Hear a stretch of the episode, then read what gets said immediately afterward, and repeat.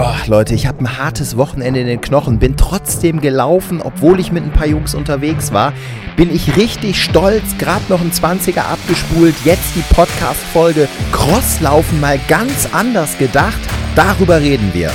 Darüber reden wir mit zwei Gästen, die wir dabei haben, die eine echte Ära geprägt haben im Laufsport. Was es damit auf sich hat, das erfahrt ihr heute. Das alles und noch viel, viel mehr mit diesen beiden bei Einer rennt, einer hinterher, euer Laufpodcast.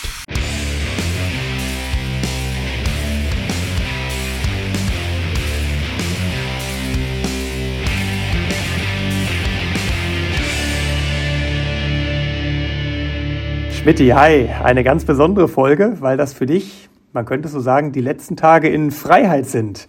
Einiges steht bevor. Ne? Wir erscheinen am Dienstag und das sind die letzten, wenn ich jetzt mich nicht verzählt habe, drei Tage als Mann. Ah.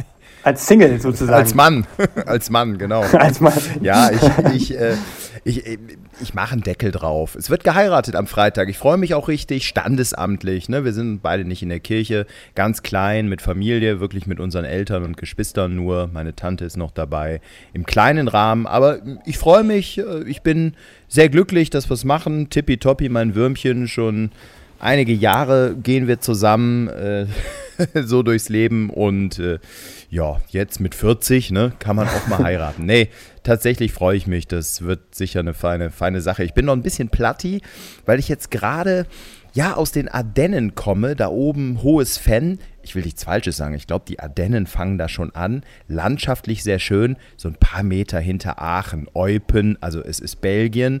Und da hatten wir jetzt so ein Wochenende, das hat nichts mit irgendeinem Junggesellenabschied oder so zu tun.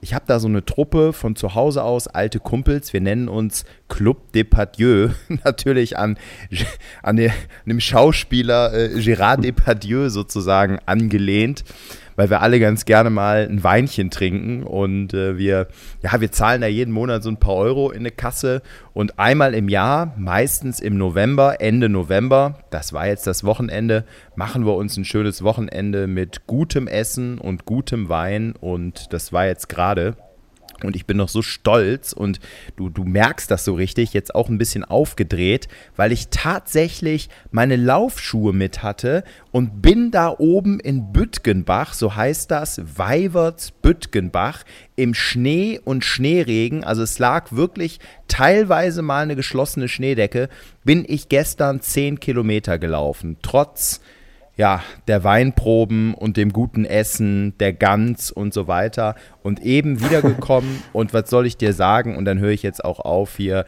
zu quatschen, 20 Kilometer, also trotz Kumpelswochenende 30 Kilometer abgespult. Und da bin ich richtig stolz drauf gerade. Ja, ja, das, Sonst das scheint ich alles zu beflügeln, das Ganze. Ne? Ähm, und daran merkt man auch, dass wir den Podcast jetzt schon etwas über ein Jahr machen, weil ich erinnere mich noch sehr gut, als du das das letzte Mal mit deinen Kumpels gemacht hast, hast es auch, ja, war, war ähnlich ausladend, was ihr da äh, gemacht habt. Äh, und ja, deswegen, gutes Jubiläum auch in dieser Hinsicht.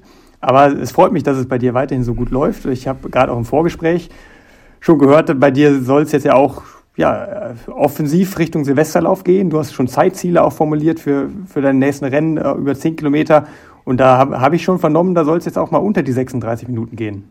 Ja, ich bin, wie gesagt, ich halte mich da jetzt noch so ein bisschen bedeckt. Natürlich bin ich nicht schlecht drauf. Ich würde sagen, ich habe eine ganz ordentliche Form. Also ich habe gerade einen 20er gemacht im 5er Schnitt und gucke ja immer so ein bisschen auf meinen Puls. Hatte ich 134er Durchschnittspuls, das läuft ganz gut. Training, Tempotraining ja, mal besser, mal weniger gut, hat dann aber auch irgendwie mit der Arbeitswoche zu tun. Die war jetzt die letzte Woche sehr intensiv. Da hatte ich wieder so eine Moderationswoche, bin jeden Tag nach Dortmund gefahren, abends zurück, dann noch Training. Das ist schon wirklich brutal, muss ich sagen. Aber ich glaube, unter 36 könnte, sollte es gehen. Ich orientiere mich da so ein bisschen hier an der Trainingskollegin Sarah Schmitz vom, A vom ASV. Die äh, dürfte jetzt nicht so viel stärker sein und die Schmitzi, wie sie genannt wird, ist jetzt eine 35-40 gelaufen in Essen am Baldeneysee. Und da habe ich mir gedacht, Mensch, wenn die Schmitzi eine 35-40 läuft, dann musst du das doch auch irgendwie rausquetschen können. Also ich werde jetzt mal am Hochzeitswochenende tatsächlich. Also Freitag heiraten wir und am Sonntag ist hier so ein schönes Läufchen in Köln, der Nikolauslauf von der Deutschen Sporthochschule. Und die Strecke ist, ja, die ist okay. Das ist jetzt nicht super schnell und super flach. Aber Carbon-Schuhe besitze ich ja noch nicht mal. Also das ist mir auch egal ob das jetzt irgendwie eine 35-30 wird oder eine 35-40, das ist mir Latte. Aber wenn ich nicht unter 36 laufe, dann bin ich schon richtig frustriert. Dann muss ich mir das mit meiner Silvesterteilnahme nochmal überlegen. Aber, naja, mal gucken. Aber es wird weiter gekämpft. So, jetzt habe ich hier viel gequatscht. Wie sieht es denn bei dir aus? Äh, was macht der, ich wollte schon fast sagen, die Pause, aber da sind wir ja längst, längst drüber hinweg. Du läufst ja schon wieder. Wie intensiv ist das denn? Wie ist es in Hannover und bist du schon in Vorweihnachtsstimmung jetzt? Ja, erstmal musste ich natürlich schon diese Erlebnisse ein bisschen sacken lassen.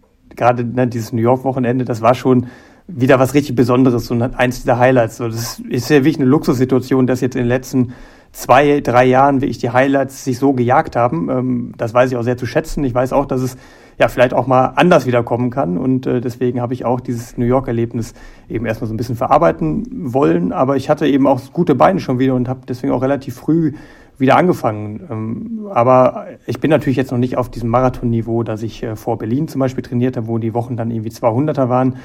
Äh, merke natürlich auch das Wetter, das ist schon eine Herausforderung. Du hast es gerade angesprochen, äh, Schneeregen, wir hatten noch keinen Schnee dabei, aber Regen hatten wir dafür jeden Tag dabei, glaube ich, seit ich aus New York zurück bin. Und es ist schwierig so. Ne? Ähm, aber ja, ich wühle mich da jetzt so ein bisschen durch, äh, komme jetzt wieder so langsam rein und äh, ja, also die nächsten Ziele sind gesetzt. Silvester in Bozen, Silvesterlauf in Italien, auch ein sehr hochkarätiges Rennen. Und ne, da, genau, Südtirol. Äh, und da will man sich natürlich dann auch gut verkaufen, sollte dann eben auch tunlichst jetzt schon wieder anfangen zu trainieren, weil das dann eben auch ein internationales Feld ist mit vielen Afrikanern und da freue ich mich eben auch schon wieder sehr drauf.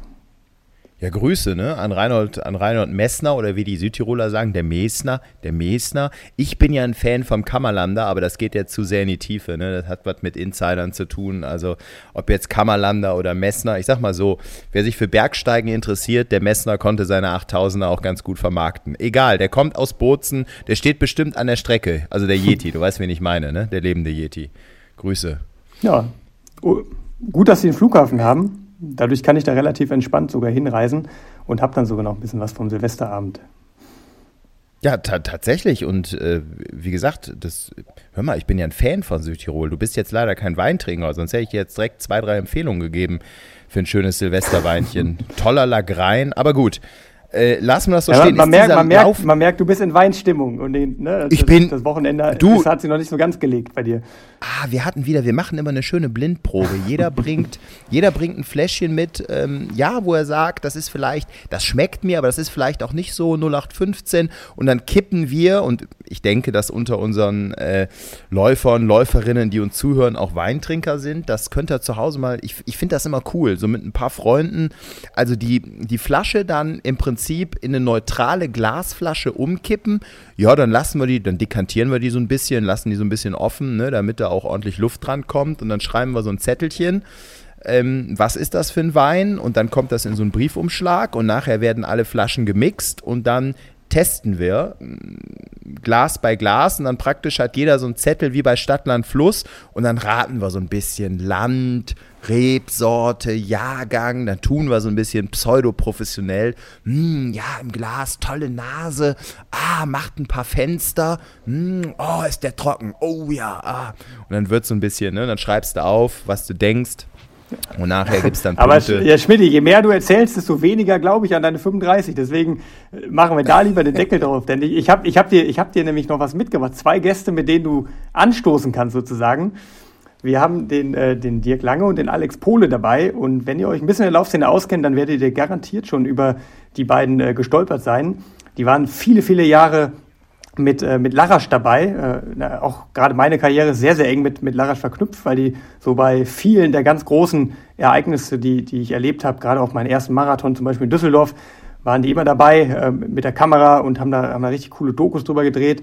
Und ja, die beiden haben jetzt sozusagen das Zäsur erlebt, diese, diese Ära äh, Alex und Dirk bei Larasch, die kommt jetzt zum Ende.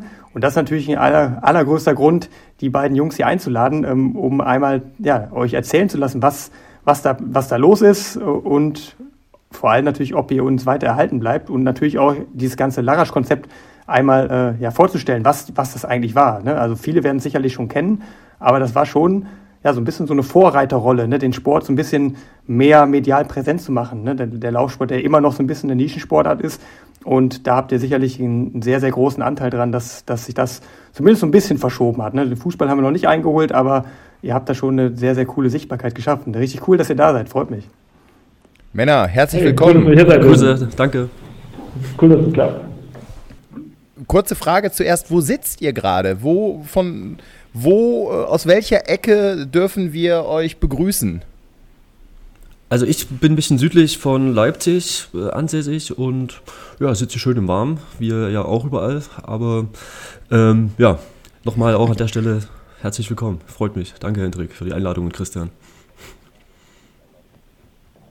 Genau, ich äh, sitze tatsächlich in Karlsruhe. Ähm, da ist ja so ein bisschen äh, ein kleines Quartier entstanden, da kommen wir bestimmt später nochmal drauf. Äh, und eigentlich habe ich auch gedacht, ich sitze im Warm, aber nach den ganzen Regengeschichten und Schneeregenrennen, was ihr hier berichtet habt, ist mir doch ein bisschen frostelig geworden. Äh, das kriegt man aber bestimmt mit dem Wein geheilt. Also äh, schöner Einstand hier.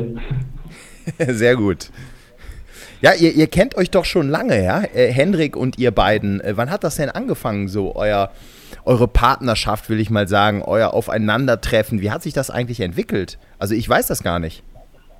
Also ich glaube, das erste Aufeinandertreffen, äh, Hendrik, hatten wir in Frankfurt direkter Natur.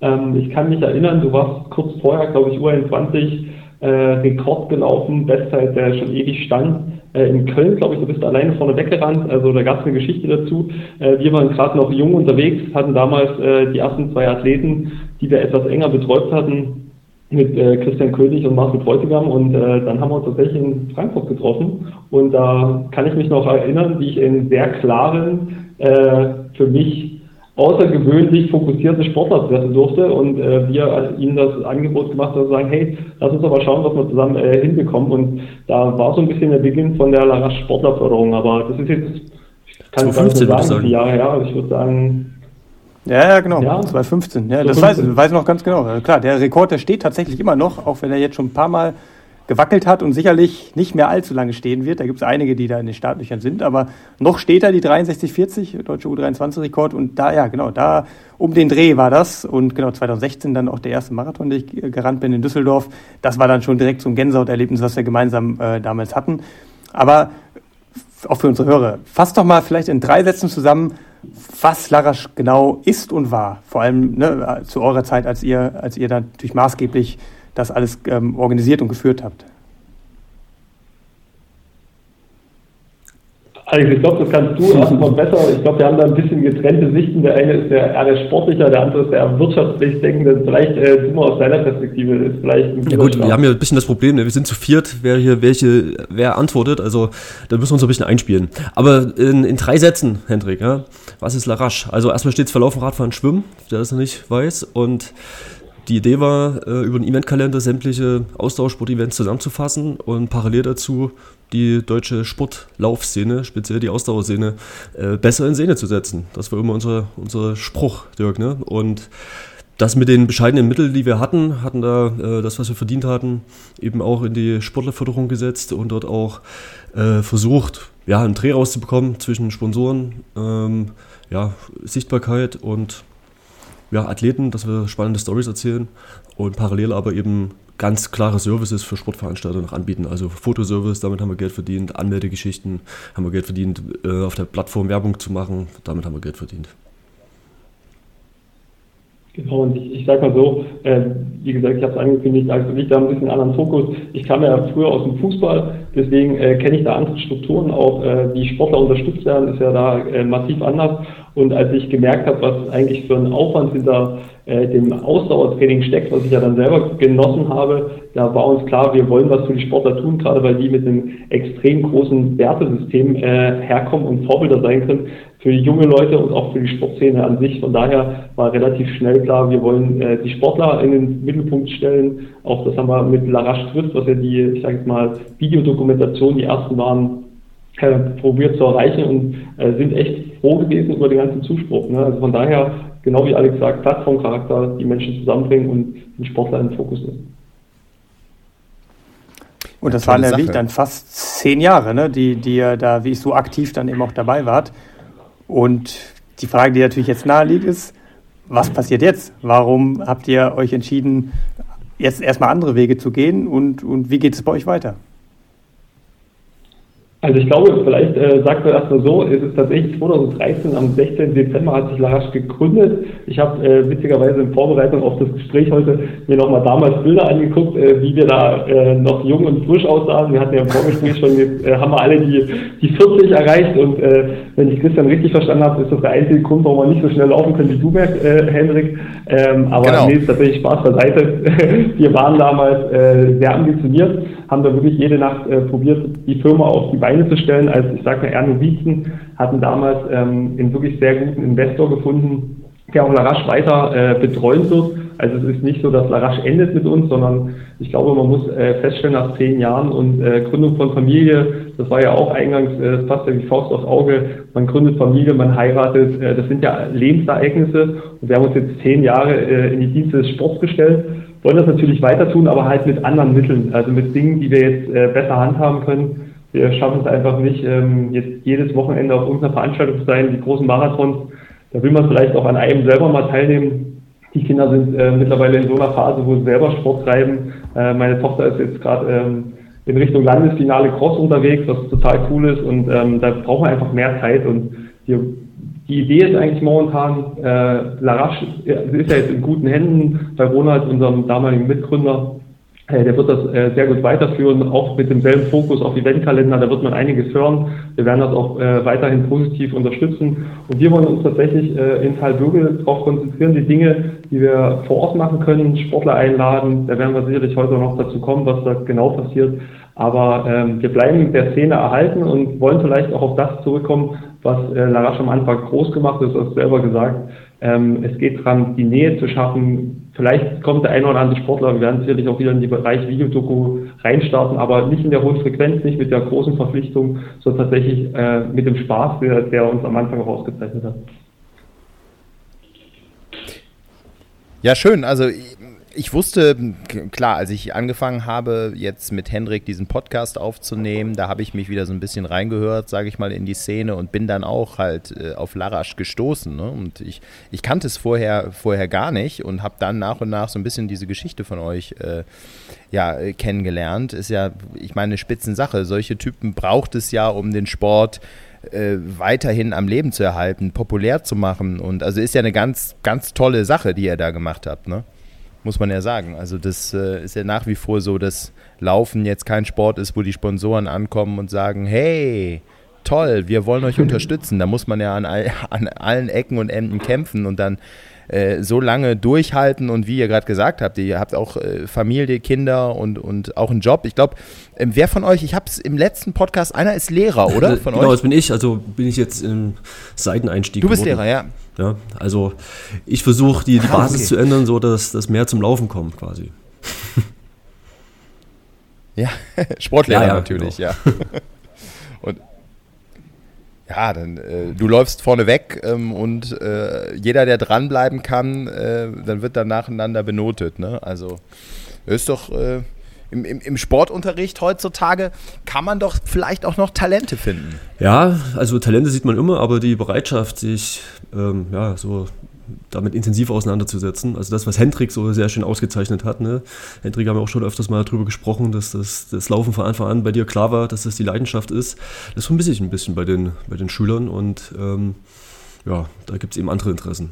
Handy ist ein großes Interesse, abhängen. Wie, wie nah seid ihr beiden denn jetzt aktuell noch so dran am, am Sportgeschehen selbst? Also verfolgt ihr die Szenen noch so intensiv? Und es ist ja davon gesprochen worden, dass jetzt gerade im Marathonlauf natürlich auch ein ganz cooler Aufstieg so zu sehen ist, ne? gerade von den deutschen Läufern, was, was die Leistung angeht. Wie beurteilt ihr es so? Wie hat sich das entwickelt in der Zeit, wo ihr, wie ich, auch so nah dran seid am, am Laufsport, am Ausdauersport? Ja, hat sich Also man muss schon sagen, dass äh, in den letzten drei Jahren schon echt total viel passiert ist. Also wenn ich mir überlege, dass wir tatsächlich, äh, ich hatte erst gesagt, Christian König, ich war für Bräutigam, das waren so die ersten, die im Bereich 2017, 2018, da war das damals äh, tatsächlich eine Top-Zeit und wo wir jetzt gelandet sind ähm, und auch mit der Dichte, gerade nach Corona, das ist schon total verwunderlich ne? und sehr, sehr beeindruckend und äh, eigentlich genau das, was äh, die Szene natürlich auch braucht, um wieder ich glaube, näher an die äh, internationale Spitze zu kommen. Also das ist schon der Wahnsinn. Und ich glaube, dass in den letzten wirklich sieben, acht Jahren da wirklich was vorangegangen ist. Ähm, wir sehen natürlich auch immer mehr afrikanische Läufer, die dann auch mit deutschem Pass laufen. Das ähm, ist natürlich auch eine Entwicklung, die man zweiseitig betrachten muss. Ähm, aber dennoch, ich glaube, dass sowohl technisch als auch trainingsmethodisch, als auch von den Ruhenphasen sich da einiges getan hat. Ja, kann ich nur, nur beipflichten. Ne? Wir wissen alle, wie die Zeiten sich entwickelt haben. Und ich war 2012, da gab es ja das Projekt von André Pollmecher, äh, wo er da sehr intensiv geblockt hat, wie sein Training und so weiter lief. Und da war ich so infiziert, aber ich glaube, André ist eine 2013 gelaufen, ja, und das waren damals so die äh, besten Zeiten. Und jetzt sehen wir ja alle, wo, was, was für Zeiten möglich sind. Also einfach haben wir eine, eine, eine gute Zeit erwischt, Dirk. Kann man ja so sehen. Genau, so Riesenaufschwung und ich finde dann immer wieder beeindruckend. Wir hatten erst das erste Kennenlernen mit dir, Hendrik. Äh, du hast damals schon äh, gesagt, naja, du möchtest in die Bereiche des deutschen Rekords irgendwann mal vordringen und wie deine Entwicklung ist und wie fokussiert das vonstatten gegangen ist. Äh, das meinte ich auch, was man mit äh, Wertesystemen sieht. Ne? Also ich glaube, man hat als Läufer, gerade als Ausdauersportler, braucht eine gewisse Hartnäckigkeit, man braucht eine Zielorientierung. Das ist nicht immer alles leicht. Und ich, ich schätze solche äh, Tugenden und Werte und äh, deswegen hat sich das auch mit Larache immer sehr gut getan, solche Menschen an den Fokus zu stellen, weil ich glaube, wir haben alle, gerade bei den auch drumherum, da will ich gar nicht philosophisch werden, gesellschaftlichen Entwicklungen tatsächlich auch eine Aufgabe, verschiedene Werte auch zu konservieren und äh, die vorne dran zu stellen. Und ich finde, da eignen sich Ausdauersportler extrem gut und deswegen auch immer das Bedürfnis, ihn nach vorne zu stellen. Wenn ihr jetzt mal so zurückblickt in die, in die Zeit, die, die ihr dabei wart, was waren für euch so die Highlights tatsächlich? Also mir sind immer noch diese ganzen Videodokus äh, sehr, sehr präsent im Kopf. Also auch heute ähm, sind das auch Videos, die ich immer, auch gerade die, wo ich jetzt auch größere Erfolge hatte, die schaue ich mir immer wieder auch mal gerne an, aber auch von vielen anderen. So, äh, das, das äh, Lara Strift mit Arne Gabitz ist auch so ein cooles Video zum Beispiel gewesen. Ähm, also wenn, wenn ich an Larasch denke, denke ich vor allem immer an diese sehr, sehr coolen, hochwertigen Videodokus, die ihr damals gemacht habt. Was würdet ihr sagen, was waren so eure Highlights, die ihr da tatsächlich erlebt habt? Dirk, mach du mal. Ich habe es letztens schon bei Auslaufen gesagt. Da bin ich gespannt, was du sagst. Also, also ich glaube, ich glaube, meine Highlights, äh, ich kann mich an die 10.000 DM in Bautzen erinnern. Ähm, warum? Weil das mein Geburtsort ist. Äh, Damals, es war ein spektakuläres Rennen, wo Amanal Petros die ganze Zeit geführt hat und hinten raus Vierter geworden ist ähm, und dann quasi wirklich extrem eingebrochen war. Damals war ich dort unterwegs mit äh, Sebastian Reinwand und solchen Truppenteilen. Das war schon äh, einfach emotional, weil ich in dem, in dem Stadion auch mal einen Wettkampf gemacht habe. Eine tolle Sache. Aber ansonsten das, das größte Highlight, ich glaube, war Düsseldorf. Hendrik, du hast erst gesagt, wir waren, wir waren noch zusammen unterwegs. Äh, Düsseldorf hatte in mehrfacher Hinsicht äh, immer Highlights zu bieten, auch Tom Köschel, deutscher Meister über einen äh, Marathon. Das waren also tatsächlich die deutschen Events, wo ich äh, tatsächlich am meisten mitgenommen habe. Äh, Alex hat es ja dann auch immer ein bisschen internationaler gehabt, aber ähm, Düsseldorf ist für mich so ein Thema. Leider gibt es den Marathon nicht mehr, das finde ich sehr schade, aber ähm, das war jedes Mal, wenn ich dort war, ist die eine oder andere Geschichte passiert und ich, alles, wo man nah an den Menschen war, ähm, wie gesagt, äh, Tom Gröschel, Sebastian Rhein und du, das, wo man die auch sieht, wo, sich dann Leistung und Trainingseifer auch auszahlen. Und wenn sich das in einem Punkt kulminiert, da war ich dann schon oft ganz schön äh, ergriffen. Und das bleibt natürlich emotional deutlich mehr hängen. Man könnte jetzt über die Challenge Rot reden, die natürlich auch nochmal einen Stellenwert hat, wo ähm, sicherlich wo viele äh, hohe Einschaltquoten bei uns erzielt wurden. Aber tatsächlich Düsseldorf ist äh, das Ding, wo ich immer sehr gern und immer wieder dran zurückdenke. Ja, geht mir auch so, weil wir auch viel gemacht haben, auch mit Livestream-Geschichten und so weiter.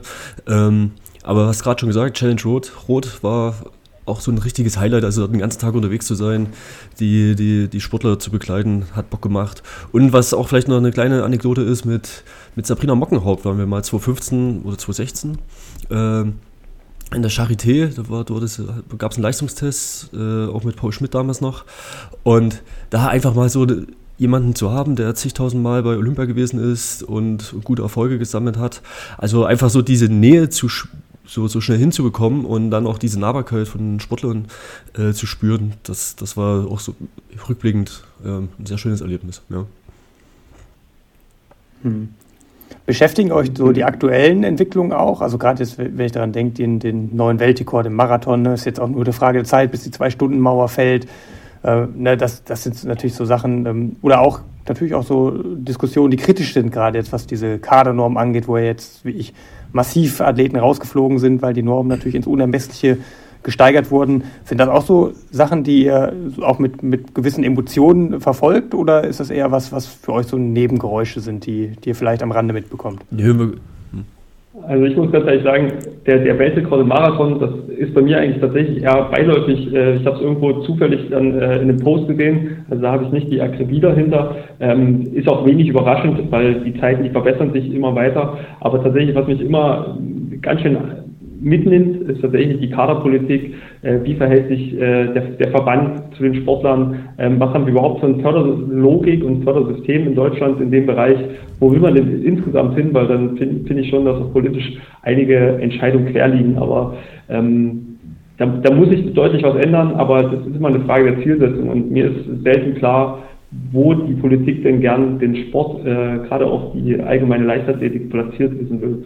Da gab es, glaube ich, schon deutlich bessere Zeiten, wo der Sport eine andere, einen anderen Stellenwert in der Breite hatte. Ja, denke auch, Hendrik, ne? das sind ja zwei Themen und eigentlich wird es ja von Jahr zu Jahr gibt es immer wieder dieselben Diskussionen, als seitdem wir das machen, ist, ist es alles nicht, nicht transparent, wie sind die Normierungen für eine, jetzt ist wieder die Cross-Saison äh, steht an und das äh, dauerhafte Diskussion, äh, Kadergeschichte, das denkst du äh, in dem einen Jahr, dass also viel schlechter kann es nicht werden, ja. Und dann kommt wieder das nächste Jahr und dann passiert wieder was. Und das ist schon erstaunlich. Und das, was Dirk schon sagte, wo will man hin, was will man machen? Ähm, und irgendwie ist da keine Strategie, keine, keine Langwierigkeit, keine Planung irgendwie zu erkennen, ja. Und hey. Also ihr hattet ja schon ganz, ganz coole Formate damals ja auch gehabt. Ne? Ihr, hattet das äh, Interview mit dem Bundestrainer, ja. was zum Beispiel dann ja, war es wöchentlich, äh, auf jeden Fall sehr regelmäßig äh, stattgefunden hat. Solche Formate sehe ich jetzt aktuell nicht mehr. Ist das was, wo ihr sagt, hätte durchaus jetzt auch seine Berechtigung, sowas fortzuführen oder würde das aus eurer Sicht weiterhelfen? Oder auch jetzt, gerade jetzt, ne, ähm, neue Medien wie, ich denke da zum Beispiel an dieses Mass Independent, was jetzt gerade so hochkommt. Kennt ihr vielleicht auch, ne, die, es so ein bisschen jung aufziehen, dynamisch, als Magaz so ein bisschen Lifestyle-Magazin mäßig. Würdet ihr euch wünschen, dass, dass solche Sachen zum Beispiel auch fortgeführt werden? Also im Endeffekt ist doch so, alles, was, was im Sport gut tut, braucht es. Ne? Äh, du sprichst ja das neue Portal an. Das macht total Sinn und das ist auch, wir müssen auch, glaube ich, gerade in der Leichtathletik und im Sport außerhalb des Fußballs Formate ausprobieren, um zu sehen, wie kann man mehr, und das ist der, äh, ja, fachlich gesprochen, wie kann man mehr Marktanteile erzielen, weil im Endeffekt ähm, geht, ist es immer ein Ring um Geld und äh, das Geld, dort wo Geld ist, kann man sich auch Dinge leisten, das kann man auch andere Förderung betreiben und dennoch finde ich, bevor man über Wirtschaftlichkeit von Dingen redet, ist immer tatsächlich politischer Wille entscheidend. Und da muss ich ganz ehrlich sagen, äh, auch das, was wir über die Zeit äh, in unserem Handeln mit dem Verband erlebt haben, wo ich finde, dass man innovativer sein könnte, da will ich mir jetzt mal äh, diplomatisch ausdrücken, wo man auch, glaube ich, verpasst, Chancen einfach zu ergreifen, um moderner zu werden.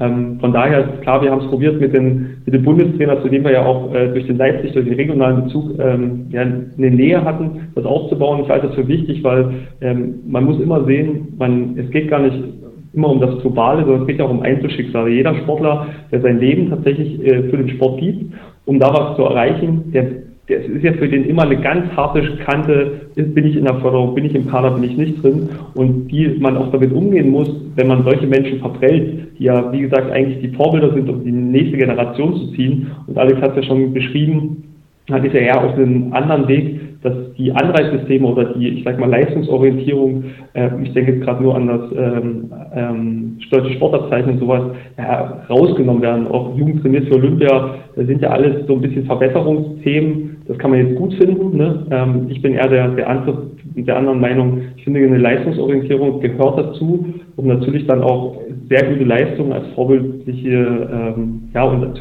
anzustrebende Aktionen dann zu generieren zu können. Und deswegen denke ich eher, man müsste tatsächlich politisch da äh, rangehen und erstmal klarstellen, wo will man hin. Das ist mir bisher nicht klar. Da hilft auch kein Bundestrainer Format aus meiner Sicht. Da kann ich auch nur. Ja, ich meine, eigentlich komisch. Ich, nee, Christian, ja. erzähl.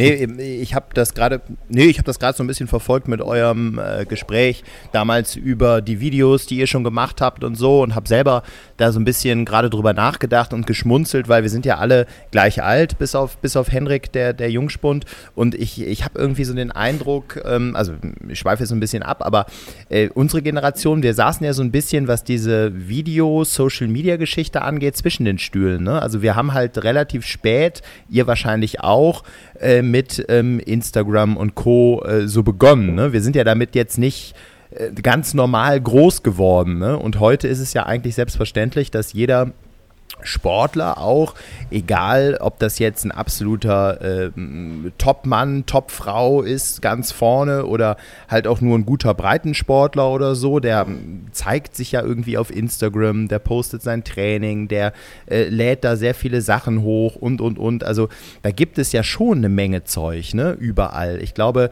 ähm, es ist eher so das Problem, dass man das ähm, ja in, richtig kanalisieren muss. Ne? Und gerade, ich meine, so ein Format, wenn ihr, ich kannte das jetzt nicht, wenn ihr irgendwie mit dem Bundestrainer ein Format hattet, wäre es ja eigentlich ähm, cool, wenn das der Deutsche Leichtathletikverband, ich hm, habe du mal gesehen, die machen ja auch so ein bisschen Social Media oder so, ähm, das würde ja auch eher in diese Richtungen passen. Ne? Also worauf ich hinaus will, ist, dass man über die sozialen Medien und über verschiedene äh, Bewegtbildformate, sagen wir mal so, natürlich auch so ein bisschen äh, populären Content machen kann, um den ganzen Sport ja, etwas mehr in den Fokus zurück, beziehungsweise populärer zu machen und so ein bisschen interessant zu gestalten, dass junge Leute äh, über TikTok oder so sagen, ach guck mal, cool, ähm, äh, das finden wir irgendwie spannend. Ne? Also ich erinnere mich, ich habe hier so einen Beitrag gemacht, einen Fernsehbeitrag, ähm, bin ja so Reporter und Moderator über diese Joyce, die damals auch Deutschland umrundet hat. Das habt ihr bestimmt mitbekommen, dieser Grenzlauf da, ne? also die deutsche, die Deu der deutschen, an der deutschen Grenze entlang. Und äh, da habe ich sie getroffen äh, in der tiefsten Eifel. Und äh, dann sind wir danach noch, haben wir unseren Beitrag gemacht und dann waren wir danach noch einen Kaffee trinken. Und da kamen auf einmal so, so junge Kiddies an und meinten, hey, hi, wir kennen dich über TikTok und so. Und die hatte da eine riesen Community. Die hat irgendwie 350.000 Follower bei TikTok und so junge Leute folgen der und gucken sich so Laufvideos an. Also mit anderen Worten, das ist ja schon irgendwie, ähm, hat das ja dann was, ne? Also es kommt wahrscheinlich nur auf Storytelling und die Geschichte und so an. Ähm, also ich bin jetzt sehr äh, von Hölzchen auf Stöckchen gekommen. Ich will einfach nur sagen, dass es, glaube ich, eine Chance ist mit den sozialen Medien und äh, netten, launigen Formaten, egal wer das jetzt macht, aber ähm, junge Talente zu ziehen und für den Sport zu begeistern. Ja, äh, Christian, ne, das, das ist, ist einfach das Thema. Äh, ich meine, heutzutage ist ja so, die, die Individualisierung, die ist hochgradig ausgeprägt und die wird immer größer und deswegen macht das auch nicht bei den Ausdauersportlern halt oder vor Marathonläufern oder Sportler generell. Und die versuchen ja dann natürlich bestmöglich für sich selbst zu kämpfen. Ne? Hendrik, du machst das ja auch und gibst viel Zeit da hinein, um irgendwie deine Reichweite aufzubauen und so weiter und so fort. Und eigentlich bräuchte es, ähm, ich glaube, die, die Mechanismen sind verstanden, wie das Ganze funktioniert. Ähm, ein paar ja, mal, mal ist man erfolgreich mit einem Post, mal ist es das nicht, aber wie kriegst du das innerhalb einer Plattform zusammengebunden? Ich glaube, das ist halt eine Idee, die, die eigentlich schöner wäre. Da kann man auch vielleicht mal vom Radsport was lernen, wo es halt auch über die Teams einfach ein Bündel gibt und dann gibt es ganz andere, ganz andere ähm, ja, Möglichkeiten der Kommunikation. Und wenn sich das durchsetzt, dann hast du auch wieder die Individualisten, die dann natürlich an, aus so einem System wieder rausstechen würden. Aber ich bin der Meinung, man bräuchte halt erstmal einen Startpunkt, wo, wo sich auf irgendeiner Plattform mal 20, 30 Athleten wiederfinden und es dort regelmäßig einfach Inhalte gibt. Ja, weil, ich meine, Hendrik, du läufst zwei Marathons im Jahr oder drei und machst noch hier und da mit, wenn du verletzt bist, was will man da groß erzählen? Deswegen funktioniert das ja nur in in Kombination mit mehreren und dann kriegst du auch was, was gestaltet ja, oder gestaltet. Ähm, und irgendwie war das auch unsere Idee, aber es ist alles sehr zäh und ja, hat so nicht, nicht ganz funktioniert, wie wir das dachten. Ne? Da müsste man mehr Rückenwind bekommen und die Bereitschaft müsste einfach größer sein.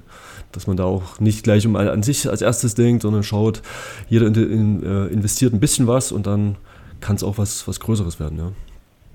Was haltet ihr in diesem Kontext denn von so Wahlen? Ne? Wir sind ja jetzt gerade wieder mittendrin in der Phase, wo die Jahreswahlen sind, Sportlerwahlen und so weiter. Ne? Es läuft jetzt zum Beispiel bei laufen.de, der, der Läufer des Jahres, der vergeben wird, wo ich tatsächlich auch nominiert bin, äh, ne, aber natürlich auch Leute wie ein Amanal, der aus meiner Sicht, denke ich, ne, mit einer 204 auch ziemlich sicher das verdient hätte. Also wenn ihr abstimmt, dann solltet ihr äh, vielleicht da mal einen Blick drauf werfen. Ähm? Also Deutscher Rekord, Marathon.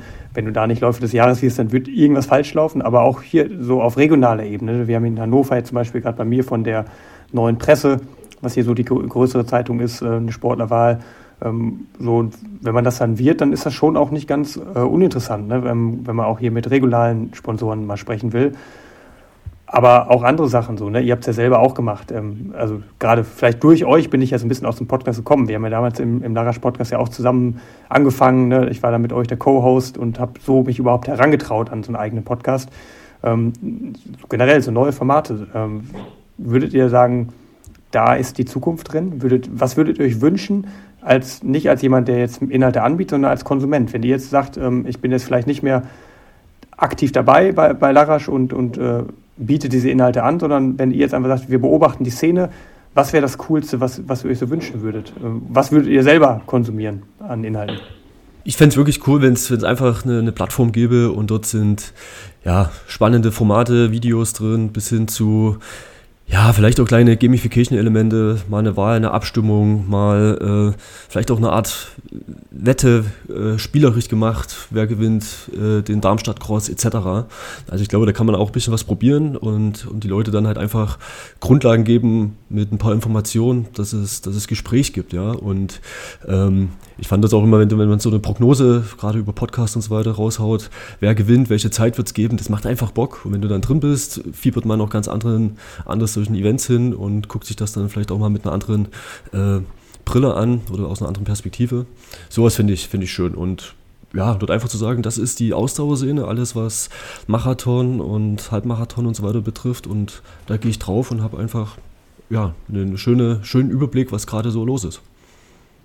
Also ich würde es ähnlich sagen, also die Zentralisierung ist eigentlich das, was äh, total spannend ist, weil dieses Zusammenklauben von Informationen und ähm, interessanten Beiträgen, also ich finde, äh, es ist aus der Zeit gefallen, dass man äh, noch suchen sollte, sondern ich glaube, der Konsument hat es verdient, einfach die Informationen zu erhalten, die relevant sind. Und äh, das ist durch, ich sage mal, Zentralisierung und Zusammenwirken, also den Teamgedanken eher in dem Individualsport, ähm, wäre das eher möglich. Und ähm, wie gesagt, der Radsport, ich finde, der macht es vor. Ähm, wir haben in, aus meiner Sicht auch, wenn Laufen.de eine tolle Geschichte ist, äh, auch der DLV probiert hin und wieder Beiträge zu machen. Larache hat es auch probiert, aber wenn man sich mal die Geschichte anguckt von diesen ganzen äh, Themen, wer hat denn den Durchbruch geschafft, wer ist denn erfolgreich gewesen. Äh, ich denke an Fahrtblick, die äh, auch mich damals sehr inspiriert haben. Die Jungs haben Großartiges gemacht und im Endeffekt äh, schaut man auf die Reichweite bei, bei Facebook und Co. Damals sind sie über die 5000 harten Kernnutzer wahrscheinlich auch nicht hinausgekommen und ich was ich mir wünsche als Konsument, wirklich eine zentrale Anlaufstelle, wo ich nicht darüber nachdenken muss, wo suche ich jetzt und wo man auch wirklich, ich sag mal, ein breites, breites Abbild der Meinung aus der Szene bekommt. Ne? Nichts vorgefiltert ist, sondern tatsächlich vielleicht auch zwei, drei kritische Dinge zu den Geschehnissen und nicht immer den gleichen Einheitspreis. Ja, was ich, was ich ganz schön finden würde, ähm, und ich glaube, dass, ähm, ja, ich denke mal einfach, dass sich viele Hörer auch da anschließen würden, ist auch ein ein Format vielleicht, das ein bisschen mehr in die Breite geht. Also ich will auch so ein bisschen weg, jetzt gar nicht, ähm, weil ich sage, ich habe was gegen, gegen Leistungssport, ganz im Gegenteil. Aber ich glaube, in je, jeder Region ist es ja so, dass sich die Leute, die an Volksläufen teilnehmen und so, da informieren, wo ist ein Laufkalender, wo findet was statt, wie sind die Ergebnisse und, und, und. Das finde ich auch gerade spannend. Also dass man da wirklich in die Breite geht, weil Laufen, klar, die Spitze und auch die Förderung der Spitze, das ist alles wichtig. Aber es laufen so viele Leute, Leute ein Marathon meinetwegen und äh, auch ähm, darunter die Strecken, die zehn, klassischen 10 Kilometer bei Volksläufen.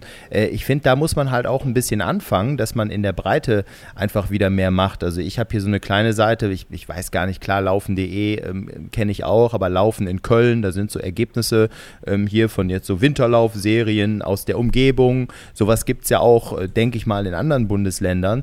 Und sowas finde ich halt wichtig, dass man da vielleicht äh, etwas findet, wo man dann auch mal bestimmte Persönlichkeiten der eine hat vielleicht eine spannende Geschichte. Ich als, als Medienmensch, ich denke immer in Geschichten. Äh, mich interessiert ehrlich gesagt gar nicht so und so, so ticken halt auch leider die Medien. Ich finde es schon wichtig, den Spitzensport zu fördern, nicht falsch verstehen, das ist schon richtig, aber mich interessieren dann auch Geschichten hinter den Menschen. Der eine hat vielleicht irgendwie eine bewegende Geschichte, der andere, ich erinnere mich an einen Hörer, äh, Christian fällt mir sofort spontan ein, Schreiner, selbstständig, vier Kinder, läuft trotzdem Marathon in oder unter drei Stunden. Das ist doch Wahnsinn. Von so einem Typen will ich ein Porträt sehen. Hey, da will ich mal eine Story sehen. Da will ich sehen, wie sieht der aus. Mal zwei, drei kurze Bilder, ein Video.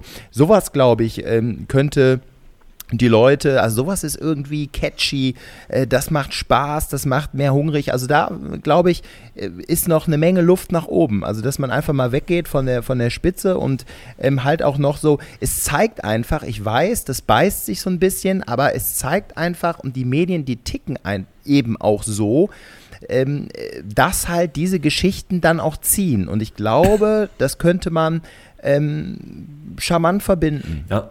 Oder? Und ich, ich, ich glaube ich glaub auch, Christian, da, äh, da hast du eigentlich auch einen Finger drauf. Wenn ich mir überlege, wir waren mal in Köln, da haben wir mit einer äh, Medizinstudentin und Laura Hottenrott haben wir mal nachgestellt, wie sind denn deren Tage. Ne? Also eine Sportlerin komplett aus der Breite, ich sag mal äh, Halbmarathon Zeit zwei Stunden und Laura Hottenrott, die halt, ich glaube damals dann den Halbmarathon in Köln auch gewonnen hat.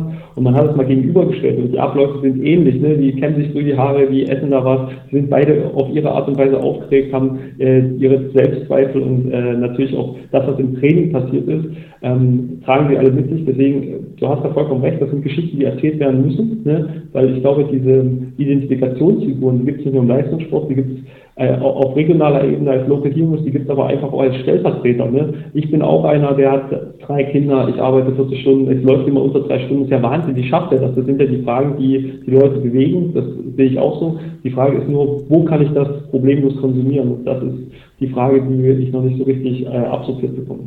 Ja klar, das, das, das verstehe ich auch, dass man da irgendwie was findet. Ist ja auch gerade einfach, also ich fange, ich sehe das gerade wie so ein wie, bisschen wie so ein Brainstorming, ne? Einfach, ich kam nur drauf, weil ähm, man greift halt auch immer die Medien äh, schnell an und, und sagt, hey, der, ähm, oder Politik und und und, aber äh, man kann es ja auch umdrehen und sagen, hey, wenn man so ein bisschen versteht, was die wollen, Beispiel, die machen einen Beitrag über Hendrik, wenn er im Anzug einen Halbmarathon läuft. Okay, dann müssen wir denen eben ein bisschen was geben, damit die ihr Futter kriegen, dass sie drauf an anspringen und sagen, war okay, klar, das ist eine Story. Also man kann da ja auch ein bisschen kreativ sein in alle Richtungen. Ich meine jetzt gar nicht konkret nur Henrik, das fiel mir gerade spontan dieses Beispiel ein, dass man äh, Leichtathletik einfach wieder interessanter macht, weil ich sitze jetzt hier, der Winter beginnt, gucke Biathlon, heute wieder irgend so ein Doppelerfolg, stark, so ein Deutscher seit äh, vorneweg, jetzt seit äh, 2017 gab es das nicht mehr.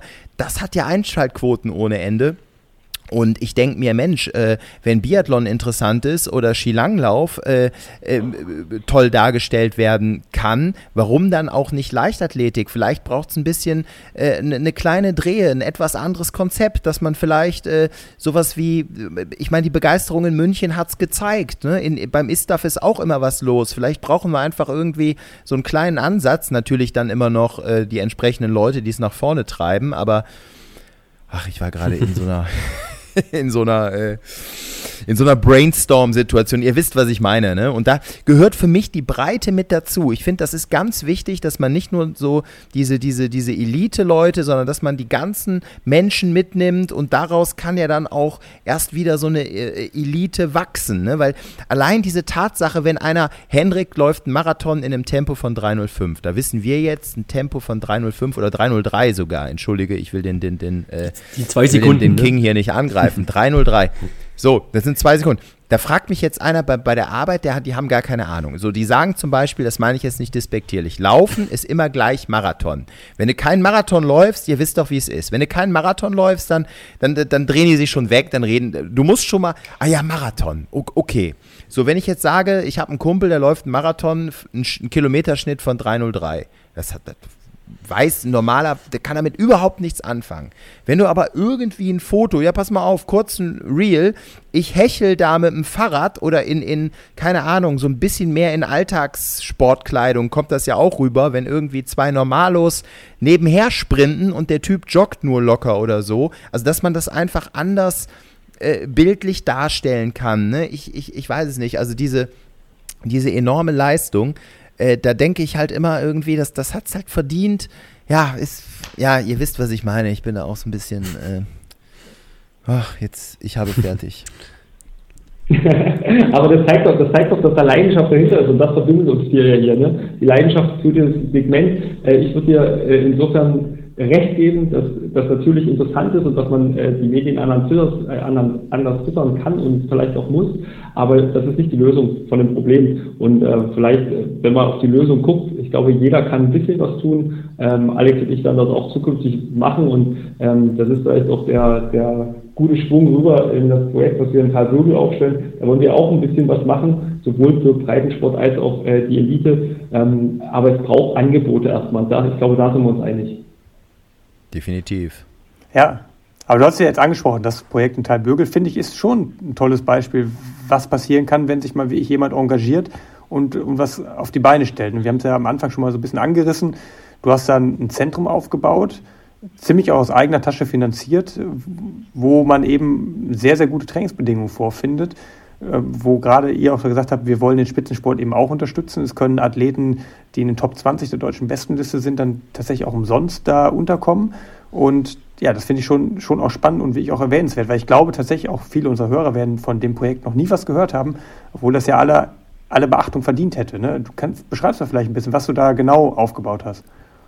Und, und bitte ganz, ganz genau. kurz noch, ganz kurz entschuldigt, noch einmal, ich habe es auch akustisch, ihr, ihr, seid, ihr wisst wo, ich habe nicht verstanden, wo das, wo das ist. Wo, wo, wie heißt die Stadt genau?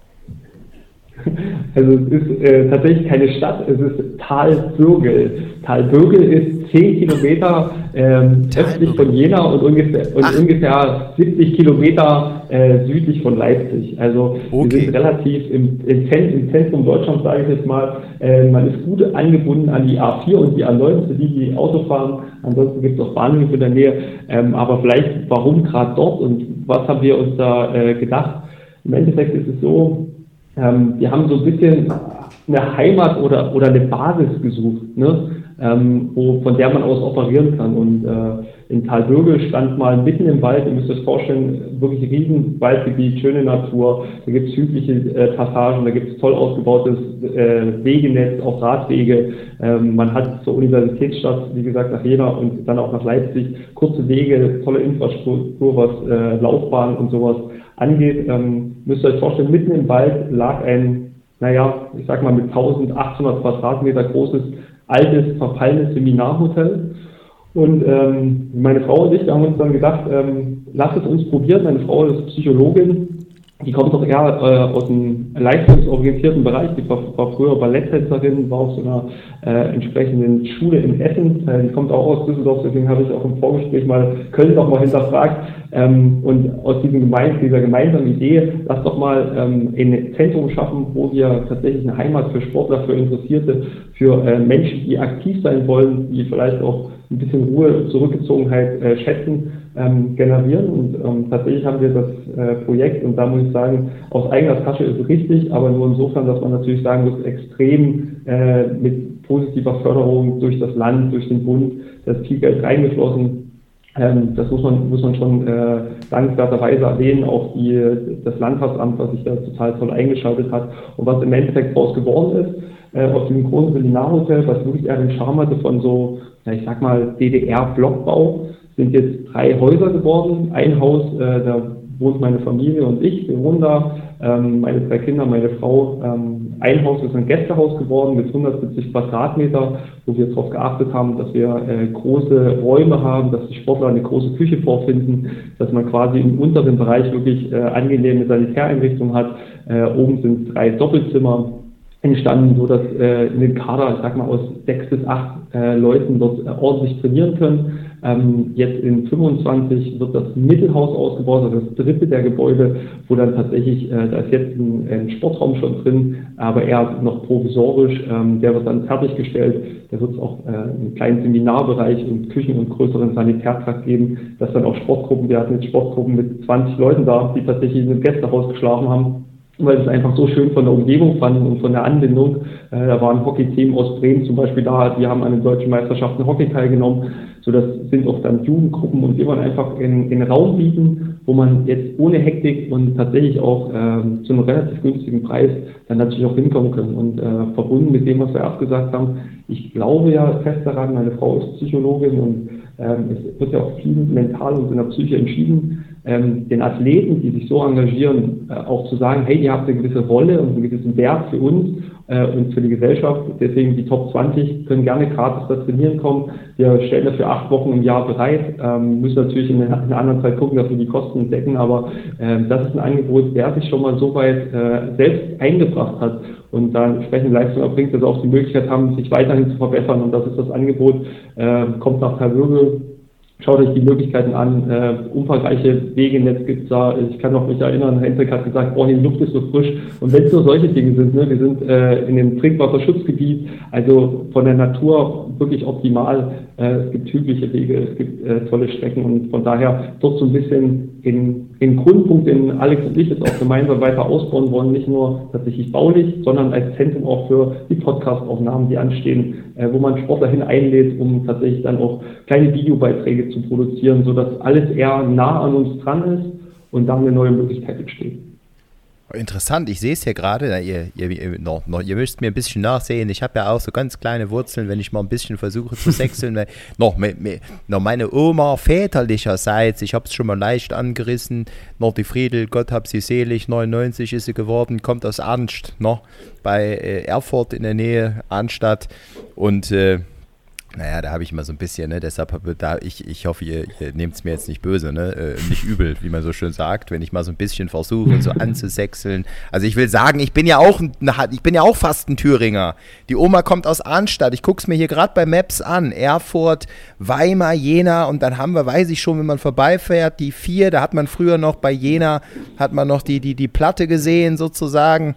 Da gibt's ja, hat sich ja viel getan. Und dann Mensch, Talbürgel, jetzt sehe ich es hier.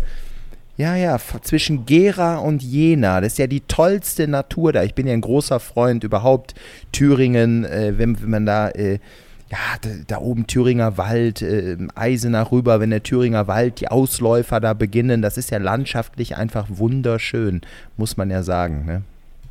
Klasse. Also das ist tatsächlich, tatsächlich auch, äh, ich habe ja auf Berlin-Marathon nur Finn trainieren können. Ich hatte leider nur sechs Wochen Zeit.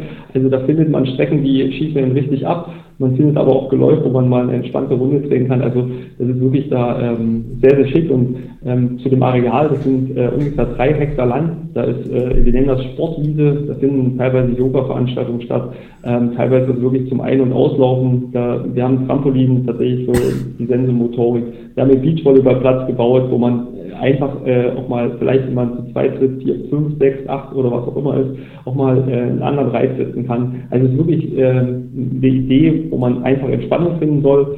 Ähm, und in 25 kommt dann tatsächlich, wie gesagt, die Ausbildung des Sportraums und ein Saunabereich dazu, sodass man sich wirklich da auch mal auspendeln kann. Und ähm, wie gesagt, kann nur sagen, ähm, jeder ist da herzlich willkommen und da, wir haben erst über ähm, ja, individuelles Engagement geredet. Äh, ich bin da auch echt wirklich froh, dass ich mit meiner Frau, die da auch eine psychische Beratung anbietet, ähm, tatsächlich auch wir jemanden haben, der ein ganz anderes ähm, Spektrum bedient. Ne? Also sie kommt aus dem Bereich, ich weiß, dass viele Sportler Sorgen haben, und da auch einfach mit jemandem reden können, ne? äh, fernab von irgendwelchen Krankenscheinen oder sonst was. Ähm, ich finde, das, ich finde, das macht erstmal nur einen runden Eindruck. Und äh, je mehr das äh, annehmen, man wird ja sehen, ob es äh, Leistung steigern oder fördern. Also für Hendrik ist die Sauna wichtig, das, das wissen wir. Ja, ich das, wir sagen, waren da, Esther und ich, ne? wir, wir, haben uns das schon angeguckt. Und äh, das ist schon auch gerade von, auch von der Ausstattung richtig hochwertig. Ne? Also auch die Räume, wie, wie ihr das gemacht habt, also ist schon wirklich ein sehr, sehr spannender Rückzugsort gerade auch, ne? wenn man mal im Sommer nicht die ganz große Reise hat, nicht das ganz große Budget hat, ne? wenn man einfach mal nicht nach Kenia will. Ähm, ne? Oder gerade auch für junge Athleten, ne? wo es ja eben auch so oft dann gar nicht möglich ist, große Trainingslager zu machen. Das ist dann schon cool, weil du da wirklich mal ein, zwei Wochen äh, dann eben auch mal wegkommst. In, wie gesagt, die Luft hast du gerade angesprochen, sollte man nicht unterschätzen. Das ist halt wirklich toll da, ne? weil eben relativ wenig drumherum ist an, an größeren Städten oder, oder eben, ja, weiß nicht, äh, Industrie, was auch immer. Du hast da einfach Wald und halt so richtig Wald noch, ne? also auch ziemlich unberührt das Ganze und sehr, sehr schöne Laufstrecken. Also es ist eine Sache, die ich sehr, sehr empfehlen kann. Und es sind ja oft dann eben auch wie ich solche Initiativen von, von privaten Leuten, die einfach Bock auf den Sport haben, die dann am Ende den Unterschied machen. Ne? Also ich denke auch zum Beispiel äh, an, an Herxheim, was ja auch ein wichtiger Ort für uns geworden ist. Äh, nicht nur für mich, sondern auch für andere deutsche Athleten, weil da zum Beispiel das Höhenhaus entstanden ist.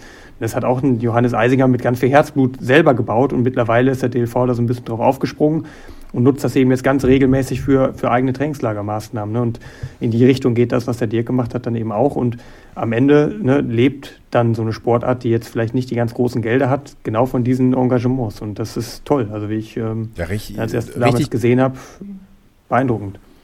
Ja, richtig tolle Sache. Ich schaue hier gerade so ein bisschen bei Google Maps, bin ich gerade am Stalken. Also ein Rewe gibt es auf jeden Fall. Und es gibt auch den Flugplatz Jena schön Gleiner, schön Kleiner, oh, Jena, schön Kleiner und eine Luftrettungsstation, also da kann überhaupt nichts schief gehen. Ich schaue hier immer so ein bisschen Klick drauf und gucke mir die, die Wahrzeichen an, also Talbürgel, das werde ich jetzt nicht mehr vergessen. Ich dachte eben, was? Ich, ich dachte, man muss es irgendwie kennen, deshalb habe ich es akustisch nicht verstanden. Ich dachte, gut, komm, jetzt fragst du einfach nochmal nach. Talbürgel. Ja, genau. klasse, also toll. Und eigentlich muss man es kennen, weil aus Bürgel kommt äh, auch das berühmte Bürgler-Porzellan. Also für alle Kulturinteressierten neben der Klosterkirche und dem Bürgler-Porzellan. Also das kann man so viel erleben. Nee, aber tatsächlich äh, Spaß beiseite, das ist äh, noch ein Stück unberührte Natur. Und wie gesagt, ähm, wir sind, also ich wohne ja da. Ähm, ich weiß und kann einschätzen, dass das wirklich auch Entspannung bringt, auch äh, nach einem stressigen Arbeitstag. Ne? Ich muss nur mal, wie gesagt, ich hoffe, ihr nehmt es mir nicht übrig, nur so äh, übrig, nicht übel, nur mal eben kurz für alle noch so, so, so, ein kleines Anekdötchen. Ich bin ja früher auch so ein bisschen leistungsmäßiger gelaufen und äh, ja, da ging es immer heiß her bei den Crossläufen. Und wenn ich dann am Deutscher Cross Cup, übrigens damals eine tolle Veranstaltung, man hat es, glaube ich, versucht, wieder so ein bisschen ins Leben zu rufen.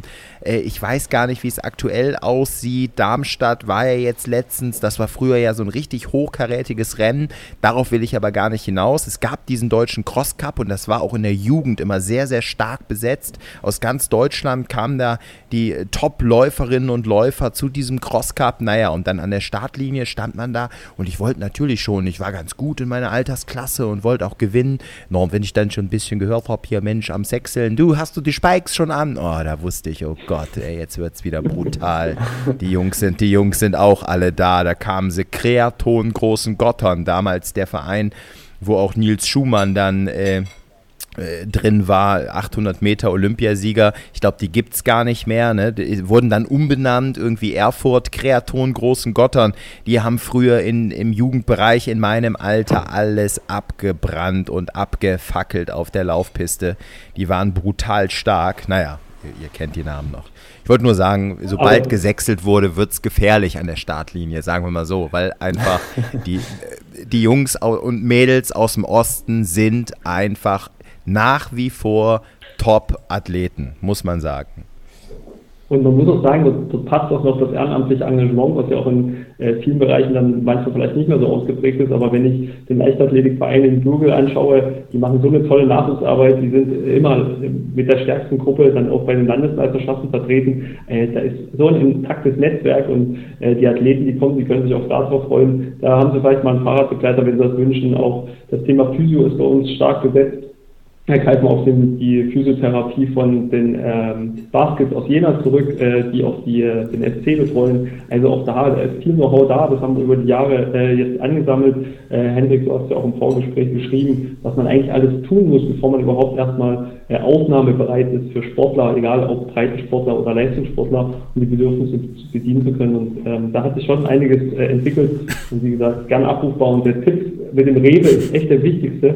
Ich weiß gar nicht, das ist Luftlinie, ist das äh, tatsächlich anderthalb Kilometer, wenn man da übers Feld rennt. Und es ist äh, abends zum Auslaufen, wenn man noch ein paar Kühe sehen will und die Gedanken baumeln lassen, ist das genau der richtige Weg. Äh, und da findet auch jeder was. Wenn wir ja, einmal den Blick werfen auf die, auf die große Bühne, auf die Weltbühne sozusagen. Wir haben eine Frage, die uns jetzt schon in den letzten Folgen immer wieder mal so ein bisschen ähm, ja, oder immer mal präsent war. Ne? Da ging es um, um das Thema Weltrekord gebrochen von Elliot Kipchoge und dieses mysteriöse Schweigen, was danach eingesetzt hat, ne? wo es ja eigentlich sehr, sehr üblich ist, dass der, äh, der alte Weltrekordhalter den neuen gratuliert. Das ist so gängige Praxis in der Regel. Und ausgerechnet der Gentleman schlechthin, ne? Elliot Kipchoge, hat das ja wirklich sehr, sehr lange nicht getan. Das ist uns wirklich aufgefallen. Das war so ein dröhnendes Schweigen sozusagen. Und da ist tatsächlich jetzt ähm, vor, einer, vor, ein paar, ja, vor ein paar Tagen, Wochen was passiert. Da kam es jetzt tatsächlich zu einer Reaktion. Und das ist mir eben auch aufgefallen, ne? weil ich habe damals schon gesagt, ja, haben wir damals auch so eine Umfrage gemacht in, in der Podcast-Folge. Ich fand, das wirkte irgendwie unsouverän, ne? dass, er, dass er da ja, erstmal gar nichts gesagt hat, aber jetzt hat er was gesagt. Und auch da, das würde ich gerne mal zur Diskussion stellen, wie ihr das einschätzt. Ne? Er hat sich jetzt tatsächlich geäußert und hat gesagt, ich bin nicht überrascht, dass Kipto meinen Weltrekord in Chicago gebrochen hat. Ich freue mich darauf, dass sie meine Rekorde brechen, einfach weil ich ihnen den Weg gezeigt habe, wie sie das erreichen können. Ich werde der glücklichste Mann der Welt sein, wenn ich es schaffe, eine dritte Olympiamedaille hintereinander in Paris zu gewinnen. Fand ich auch wieder interessant, ne? weil auch diese Aussage irgendwie für mich unsouverän wirkte, ne? weil er musste in diesem Satz unbedingt betonen, dass er derjenige war, der ihnen den Weg gezeigt hat, wie man Weltrekorde bricht oder unter zwei Stunden bricht. Würde mich mal interessieren, wie, wie, ihr, wie ihr sowas einordnet. Ob ich der Einzige bin, der das so kritisch steht, weil ich habe damals auch ein bisschen, ähm, ja, durchaus auch Kritik geerntet, ne, dass ich das damals auch eben eher als unsouverän ausgelegt habe. Aber ich fand es jetzt schon interessant, ne, dass er eben immer betonen muss, er ist der, der den Weg geebnet hat. Und klar, die Ansage mit der Olympiamedaille finde ich auch sehr spannend, ist auch ein Thema. Ähm, ne, gerade weil jetzt Kelvin Kiptum ja angekündigt hat, in Rotterdam nächstes Jahr dann den Angriff auch unter die Zwei-Stunden-Marke zu brechen. Aber klar, Olympia ist offen und fände ich eben auch spannend, wenn es dann natürlich zum Aufeinandertreffen kommt. Ja, ich meine, man kriegt wahrscheinlich raus, dass, dass er da auch eine gewisse Ehre hat und den das ganz schön ankotzt, ja. Dass er halt die Weltrekorde oder den Weltrekord verloren hat. so und jetzt kann man das unter einem sportlichen Ehrgeiz ver, verbuchen oder so. Ich weiß auch gar nicht, wenn irgendjemand den Weltrekord bricht, es fällt mir jetzt gar kein Beispiel ein, dass man dann automatisch äh, denjenigen gratuliert. Ich kenne das, also weiß ich nicht. Hast du das mal erlebt irgendwo, Hendrik, wenn irgendwo, dass man den, den Alten dann nochmal gratuliert? Also habe ich noch nie drüber nachgedacht, aber mir war so nicht geläufig. Doch, in der, Regel, in der Regel schon. Also ist eigentlich üblich. Ich habe jetzt auch kein mhm. konkretes Beispiel, aber doch eigentlich ist das schon so, dass man, dass man, dass man das macht. Also jetzt Usain Bolt oder so bei seinen Weltrekorden, war dann der der ehemalige Rekordhalter, also weiß ich nicht. Ich meine, er hat doch einen soliden Ehrgeiz und, und stichelt da ein bisschen. Am Ende, ach, ich finde es jetzt nicht so schlimm. Aber würdet ihr euch freuen über das Duell, wenn es dazu kommt, dass sie tatsächlich auch mal direkt aufeinandertreffen? Klar, also. Logisch. Und, und das meine ich hier. Also ich kann mich noch gerade daran erinnern, wo äh, die Kehle ähm, auch mit dem total geilen Line-Up in Berlin gestartet ist. Also ich als äh, Breitensportler, als, äh, ja, bei euch. Ja. Und irgendwie gehört das ja auch dazu mittlerweile, ne? dass man äh, diese Sachen so ein Stück weit kommuniziert, um dann wieder Spannung reinzubekommen, ja, diese kleinen Sticheleien. Und das, das macht es ja auch wieder aus. Und es ist jetzt nichts, was unter der Gürtellinie ist und ähm, erhöht ja die Vorfreude auf potenzielle, potenzielle Wettkämpfe, wo sie aufeinandertreffen. Oder vielleicht auch jetzt schon mal Richtung Paris oder so, ne? Also ich finde es spannend, weil Elliot sich ja im Grunde festgelegt hat. Ne? Er hat ja gar keine Wahl. Er, er hat es ganz klar formuliert, das ist das Ziel, die Goldmedaille. Und wenn ihr euch jetzt in, in Kiptum hineinversetzt, würdet ihr an seiner Stelle das machen? Also bewusst das Duell suchen? Oder würdet ihr es eher vermeiden? Also ne, wenn, er hat natürlich das Momentum jetzt absolut auf seiner Seite. Klar hat er noch eher weniger Erfahrung, aber es war ja schon so, ne, und das weiß ich auch aus ein paar Insider-Gesprächen ne, mit, ich kann da nicht zu sehr ins Detail gehen, aber auch mit Leuten, die teilweise auch so Athleten verpflichten für große Events. Das wurde schon aktiv verhindert äh, von, ne, von seinem Management, dass es zu diesem Duell kommt. Und, ne, also Kipchoge weiß schon, dass das ein gefährlicher Gegner für ihn ist. Ähm, wenn ihr jetzt Kiptum wärt, würdet ihr, würdet ihr euch entscheiden, das zu machen? Klar, er hat jetzt Rotterdam noch vor der Brust, äh, ne, will da natürlich diese Zwei-Stunden-Marke brechen. Aber wäre es für euch reizvoll, tatsächlich dann eben auch ihn direkt zu schlagen, den Kipchoge, bevor er dann sozusagen im Ruhestand verschwindet, vielleicht mit der dritten Goldmedaille, vielleicht auch nicht?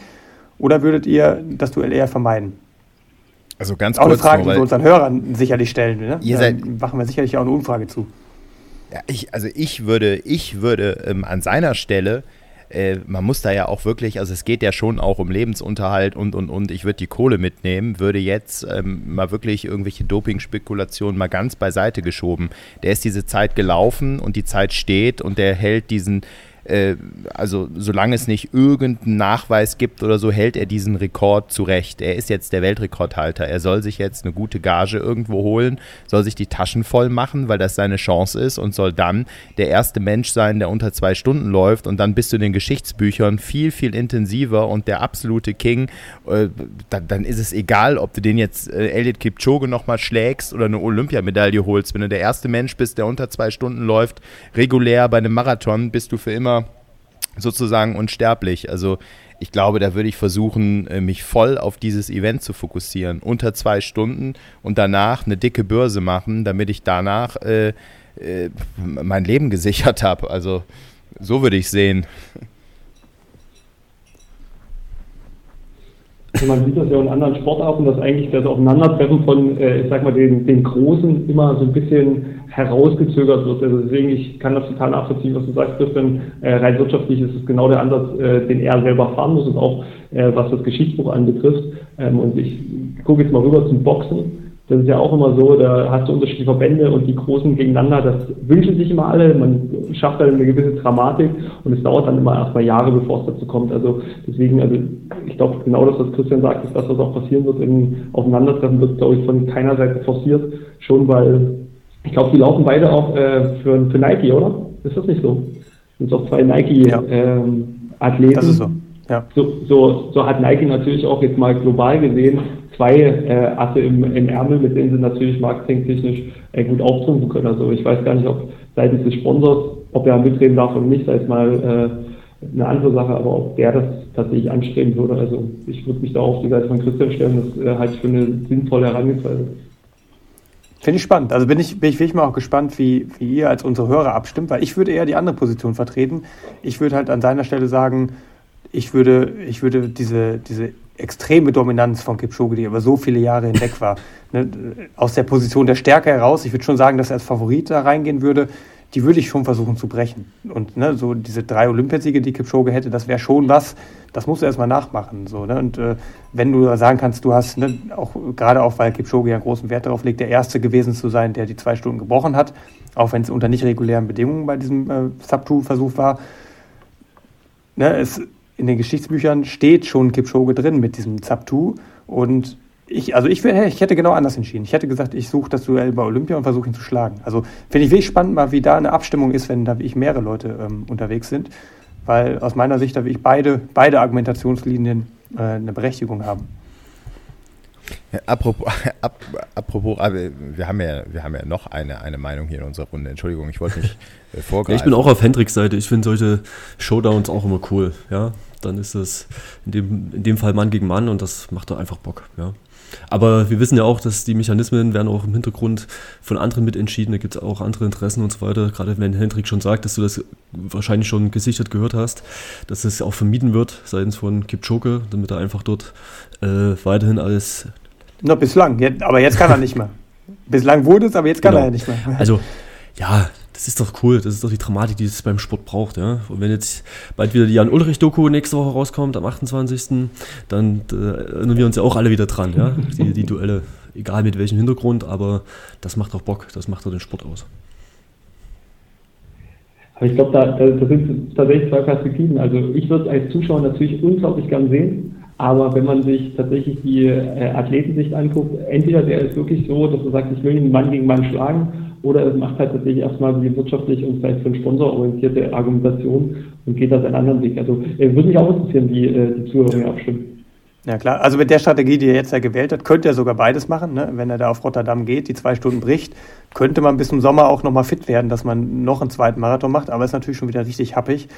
Also es ist, ist sehr spannend. Also finde ich eine coole Frage, die wir euch mitgeben und äh, bin sehr gespannt, wie, wie ihr da abstimmen wird ich habe mich sehr gefreut, und wir haben uns sehr gefreut, dass, dass ihr beide da wart und uns da den Einblick gegeben habt, weil das ja aus meiner Sicht schon wirklich auch eine Ära war, das ganze Larasch-Projekt. Äh, gerade auch für mich natürlich, hatte ich natürlich einen sehr engen persönlichen Bezug, aber ich glaube, viele andere auch ähm, haben da wirklich eine ganze Menge auch mitbekommen, was sie sonst nicht mitbekommen hätten. Und ja, ich glaube, dass ihr da jetzt schon eine gewisse Lücke hinterlasst, wenn ihr beiden, ne, Larasch wird ja weitergeführt, aber wenn zumindest ihr beiden da nicht mehr dabei seid. Ich bin gespannt, in welcher Rolle wir euch wiedersehen. Ne? Also Dirk ist ja schon zumindest gesichert als Trainingslager-Host, äh, ne? wenn er da Kontakt sucht ne? und Bock habt oder vielleicht sogar in den Top 20 der Bestenliste seid, dann könnt ihr mich oder auch Dirk anschreiben. Dann stelle ich da natürlich gerne den Kontakt her, aber ich denke, das wird noch nicht alles gewesen sein. Ihr brennt so sehr für den Sport, da wird bestimmt noch die ein oder andere Idee kommen. Und Was muss ich rennen? Nee, ich, ich, ich gucke guck gerade schon auf die besten Listen, was ich bringen muss, um in die Top 20 zu kommen. Ich weiß nicht, also wir sind noch nicht so weit, dass es auch äh, für jede Altersklasse geht. So viel Platz haben wir leider nicht. Also dann ist bei dir ja wahrscheinlich M45 oder wo du startest. Aber was ich noch sagen möchte, äh, was auf jeden Fall bleiben wird, ist Alex und ich unsere Wege dann weiterhin zusammengehen, weil äh, tatsächlich wir funktionieren, glaube ich, nur in dem Bereich auch als Duo. Vielleicht hat man es heute auch gemerkt. Alex ist ja wirklich einer, der so nah am Sport ist. Äh, in meinem Kopf ist es manchmal ein bisschen zahlenlastiger. Von daher, ähm, alles, was in Talbürgen passiert, passiert auch immer mit äh, freundlicher Unterstützung vom Alex und wir werden auch dort unser, unsere Heimat finden und von da aus weiter äh, unser Unwesen treiben in der Szene. Das kann man versprechen. Ja. Ja, spitze. Toll, Tolle, vielen Dank. Tolle Sache und äh, Nebental, Bürgel, fahrt hin, schaut euch das an. Es gibt eine richtig wunderschöne Trollblumenwiese. Ein herrliches Fotomotiv, nicht nur im Frühling und im, im Sommer. Habe ich hier gerade gefunden. Klasse. Immer was Gutes auch für Insta, so schließt sich der Kreis, ne? Da kann man auch die jüngeren Leute mit einem schönen Foto für Instagram begeistern. Ja, ganz, absolut, ganz genau. Tippitoppi. Ja, Henrik, noch ganz kurz, das musst du natürlich, du hast es auf, was heißt auflösen können wir es jetzt nicht, aber du hast eben von der Abstimmung gesprochen. Wir hatten ja vor zwei Wochen schon mal zu einer kleinen Abstimmung, zumindest dann nochmal im Internet aufgerufen. Da sollten die Leute mal überlegen, Mensch, welchen Marathon rennt der denn wohl, der Pfeifer, im kommenden Jahr? Da waren ja wirklich sehr sehr, sehr unterschiedliche Namen dabei. Hast du es gesehen? Ja, spannend war das, was da alles äh, eingeschickt wurde. Eine ganze Menge verschiedene Vorschläge auch dabei gewesen. Äh, klar, Hannover, das habe ich natürlich bekannt gegeben im April. Aber ja, mal gucken, was ich mir im Frühjahr vorgenommen habe. Ich, also ich bin mir selber noch nicht so zu 100% sicher, was, was passiert. Aber ich könnte auch mir vorstellen, dass Hannover nicht der einzige Marathon ist, den ich, den ich noch mache. Aber das ist jetzt noch ja, relativ weit hin. Jetzt will ich erstmal New York vernünftig verarbeiten und dann eben auch wieder in so ein stabiles Training reinkommen. Da, auch im Frühjahr wird sicherlich Kenia wieder eine große Rolle spielen. Ähm, klar ist auch spannend natürlich die, die Halbmarathon-Europameisterschaft, wo, wo ich auch gern dabei wäre. Also es gibt viele, viele Ziele, die mich reizen. Viel hängt natürlich jetzt auch von ab, was passiert bei den anderen Marathons, ne? gerade in Valencia und in Dubai, ähm, im, im Olympiarennen. Also ja, da gibt es noch viele offene Parameter, aber ich bin, bin sehr, sehr gespannt selber, wo, wo am Ende die Reise hingeht. Klar, Hannover ist gesetzt. Da gab es ja auch jetzt wirklich eine, nochmal eine besondere Verpflichtung. Ne? Wir haben es ja ähm, vor, vor ein paar Tagen bekannt gemacht, dass auch Amanal in Hannover starten wird, ne? gerade zum zweiten Mal in, hintereinander. Das wertet natürlich auch hier mein Heimrennen Hannover ordentlich auf, wo ich ja auch im, im Team mit drin bin, die das organisieren. Und das ist eben auch nochmal eine coole Verpflichtung jetzt gewesen. Also deswegen, das wird auf jeden Fall wieder ein sehr, sehr intensives Frühjahr. Und ich habe mir die, die Vorschläge, die ihr gemacht habt, wirklich sehr aufmerksam durchgelesen. Da waren echt spannende Vorschläge auch bei, die ich teilweise gar nicht so auf dem Schirm hatte. Also von daher ähm, ja, muss ich den Spannungsbogen noch so ein bisschen hochhalten. Kann ich noch nicht ganz genau sagen, wo, wo der Weg am Ende geht. Hast du neue Marathons kennengelernt in der Liste, Hendrik? Ja, da, da waren schon, boah, da muss ich jetzt selber noch mal reingucken, aber waren schon auch wirklich ein paar Exoten dabei gewesen, also, wo ich jetzt nicht unbedingt gekommen bin. Ich glaube, einer war in Vietnam sogar. Ja, hebst du dir gut auf, Hendrik, wer weiß, wo es dann nochmal hingeht. Und ich erinnere mich kurz, absolut, apropos ähm, Talbürgel, Hendrik, ich weiß, dass uns mal Veranstalter, glaube ich, vom äh, Marathon bei euch auf dem Rennsteig geschrieben haben, dass wir da herzlich eingeladen Stimmt. wären. Also das ist ein Ding, Henrik. Äh, der Rennsteiglauf, da sollten wir mal teilnehmen. Da gibt es ja auch wirklich die verschiedensten Strecken. Äh, also da kam ich jetzt drauf wegen Talbürgel ne? und Thüringen und so weiter. Ja, also da geht es natürlich auch wieder stark in Richtung Trail. Ne? Ähm, da habe ich ja den Ausflug in diesem Jahr schon gemacht. Habe ich tatsächlich auch noch was mitgebracht, was wir in der nächsten Folge nochmal besprechen. Da gab es einen Artikel, durchaus einen bissigen Artikel über dieses Trailrunning-Abenteuer, was ich gemacht habe. Kann ich ein bisschen anteasern, werden wir in der nächsten Folge mal ein bisschen besprechen. Aber erstmal der Fokus auf der Straße. Da habe ich noch so viele Ziele offen. Na, gerade auch die Major-Marathons spielen natürlich auch eine Rolle. Da habe ich jetzt schon die Hälfte eingesammelt in diesem Jahr und die anderen drei werden auch irgendwann folgen. Nicht unbedingt im nächsten Jahr, aber grundsätzlich will ich die natürlich auch nochmal aus Profiperspektive erleben. Also es sind schon noch einige spannende Sachen da offen und äh, ich bin noch lange, lange nicht fertig. Die Stimmung auf dem Rennsteig ist mit keinem Major vergleichbar. Also das ist ja ein sehr guter Tipp, sehr guter Einwurf. Das ist wirklich eine Highlight-Veranstaltung. Und Leute, ich sage euch eins, also der Henrik, wir machen das in der nächsten Folge ausführlich, aber in seinem erfolgreichsten Jahr hat er ja nun diesen Ausflug gemacht, egal was man, was man jetzt davon hält. Du bist es ja gelaufen zur Vorbereitung. Das heißt, es hat dir ja gut getan. Ich will jetzt nicht hören, ja, hätte er das weggelassen und und und. Nee, das war ein Bombenjahr mit diesem Trailrun. Das heißt, du musst zwangsläufig im kommenden Jahr ein Trailrun-Abenteuer einbauen, um erfolgreich bei deinen zwei anderen Marathons irgendwo ähm, auch auf der Straße zu laufen. Also ich würde mir das nochmal überlegen. Ja, aber ja, macht mir da gerne mal ein paar Vorschläge oder auch wenn ihr zuhört, schickt mir da gerne ein paar coole Rennen zu. Also Siersinal war auf jeden Fall schon sehr, sehr interessant, das gemacht zu haben und äh, ich glaube, das war natürlich auch eins der bestbesetzten Rennen, die man sich so raussuchen kann. Aber grundsätzlich, ja, hat das schon Lust auf mehr gemacht, aber mir eben auch gezeigt, dass du da dann eben schon auch ziemlich anders nochmal für trainieren muss, um dann wirklich vorn zu sein. Ne? Klar war ich jetzt mit Platz 40 oder 41 oder was es am Ende war, jetzt auch nicht so schlecht unterwegs. Das war wie ich dann schon die Creme de la Creme da, aber mein Anspruch ist dann natürlich schon irgendwie auch vorne mit, ganz vorne mitzurennen. Ne? Und äh, genau, also deswegen ich, also bin, ich, ich, bin ich mal gespannt, was, ob ich, ich da nochmal noch, noch zurückkehre. Ich habe aber noch ein Thema, was ich euch eben, weil jetzt hier die äh, versammelte ähm, Fachkompetenz, ihr drei hier zusammensitzt. Und zwar, nee, was, was, ja, was mich einfach mal so interessiert. Wie gesagt, ich bin jetzt seit einem Jahr wieder so ein bisschen drin und verfolge das, äh, laufe selbst und, und schaue mir auch immer so Ergebnisse an und, und, und, und, und. So. Jetzt waren natürlich, entschuldigt, ihr wisst, ich habe ein hartes Wochenende oh, hinter mir. Also, jetzt waren Crossmeisterschaften, deutsche Crossmeisterschaften am Wochenende in Perl. Äh, kannte ich übrigens auch nicht die Stadt. Egal. So, das große Rennen, die lange Strecke bei den Männern. Ja, da wurde ja, ähm, der Lauf wurde ja dominiert wieder von Markus Görger. Jetzt habe ich diesen Namen schon öfter gehört und habe mir dann auch mal angeschaut bei Instagram, mal nach ihm gesucht, dachte auch, Mensch, der sieht ja ganz anders aus, als ich ihn mir so vorgestellt habe. Das ist so ein sehr junger Typ noch irgendwie, Markus Görger.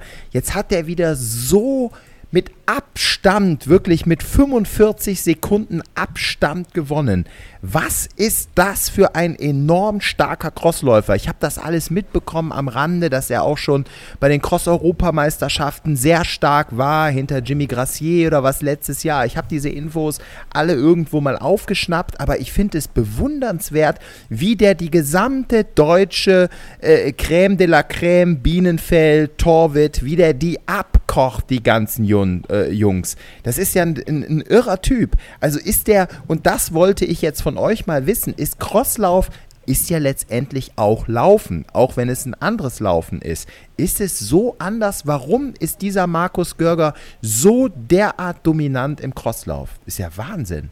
Glückwunsch übrigens, Markus Görger, an dieser Stelle. Ja, das ist ja die ständige Diskussion. Ne? Ich weiß, Sebastian Reimann konnte auch nicht crosslaufen.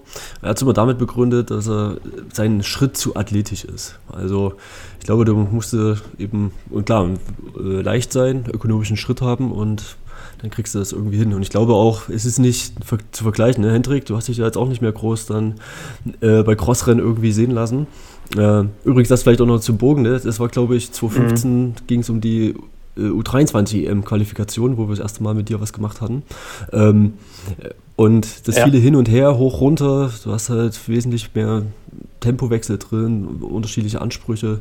Dirk, du bist auch ein großer, äh, guter Crossläufer gewesen. Ich glaube, das liegt einfach nicht jedem. Ja. Und Gewicht jetzt, Jens Merkthaler war ja Zweiter und das ist ja auch eher ein großer Athlet und so weiter, kann sich da wahrscheinlich auch ganz gut motivieren. Ähm, das, äh, ja. ja gibt diese genau. Krafttypen, die da wirklich gut durchkommen. Also das also ist wirklich beeindruckend, wie spezialisiert er darauf ist, weil auf, wie auf 10 Kilometer flach, glaube ich, hätte, wären Leute wie Aaron Bienenfeld zum Beispiel eher einen Tick schneller einzuordnen. Aber er schafft das dann halt immer im Cross, auch wie ich, nicht nur knapp davor zu sein. Das ist schon beeindruckend, wie der das macht. Also er hat natürlich einen perfekten Laufstil für den Cross. Aber ich erinnere mich auch zurück nochmal, als ich angefangen habe, so zu der Zeit, äh, äh, Manuel Stöckert war so jemand, auch so ein unglaubliches Kraftpaket, der ist dann durch diesen Cross durchmarschiert und ja, es gibt einfach diese Typen, die da prädestiniert für sind. Und das ist wirklich ein ganz, ganz außergewöhnlicher Athlet in dieser Hinsicht. Ne? Also äh, ja, fand ich, fand ich auch immer, immer cool äh, zuzuschauen, wenn, wenn, er, wenn er groß rennt. Und ich bin gespannt, wie der auch bei der EM dann abschneiden wird. Ne? Da hat er sich ja dann eben auch jetzt für qualifiziert. Das sieht man mal, wie nah unsere Wege aneinander sind. Ich wollte auch gerade von äh, Kollege Stöcker erzählen, ähm, aber ähm, beim, beim Markus ist ja noch bisschen anders. Ne? Der ist ja, ich glaube 2016 ist er auch äh, bei den German Road Races hat er eine Auszeichnung bekommen für besten Jungathleten. Da habe ich ihn selber kennenlernen dürfen. Das müsste in Paderborn 2016, wie gesagt, gewesen sein. Und äh, der trainiert das ja wirklich. Also es ist ja wirklich auch eine Leidenschaft. Und ich bin ja auch, komme eher aus der Riege, äh, Alex hat erzählt, ich äh, tendiere dazu, dass Crosslauf eine Grundlagendisziplin ist äh, in dem Bereich und da gibt es einfach so geile Herausforderungen. Du musst auch eine ganz andere Laktatverträglichkeit an den Tag legen. Du musst dich halt wirklich quälen können auf eine andere Art und Weise. Ne? Auch dieser Rhythmuswechsel, das muss dir liegen und von daher, ähm, von dem kann man noch echt viel hören, also nicht nur im Cross. Ja, ich, ich liebe Cross, also war und nach wie vor ist meine absolute, äh, also mit Lieblingsdisziplin. Ich finde es auch ganz toll. Ob ich jetzt gut bin oder schlecht bin, mal dahingestellt. Mir macht es einfach Spaß. Hat mir immer Spaß gemacht, Crosslaufen. Ist eine, ist eine richtig geile Sache. Deshalb auch, aber gut, schade. Das war toll, dieser deutsche Cross Cup früher in Neuss. Äh, erinnert ihr euch da noch dran? Galopprennbahn Neuss. Durch, die, durch den Sand da zum Schluss. Was war das eine Wühlerei? Oh. Naja. Dann sollten wir ein bisschen weit weg von Thüringen, deswegen erinnere ich das nicht, aber ich kann es fühlen. Ich kann es fühlen, dass es beschreibt. Ja, und auch, Mensch, auch, Mensch, auch Mensch. Äh, Christian, ne, der, der Cross hat ja auch enorm viel Potenzial. Also das, das wäre sowas, was glaube ich auch zu vermarkten geht. Ähm, das ist auch überschaubar, weil man nicht so ewig, also kurze Runden hat. Das ist zuschauerfreundlich. Ja, und, und da müsste eigentlich ja, mehr gehen, ja.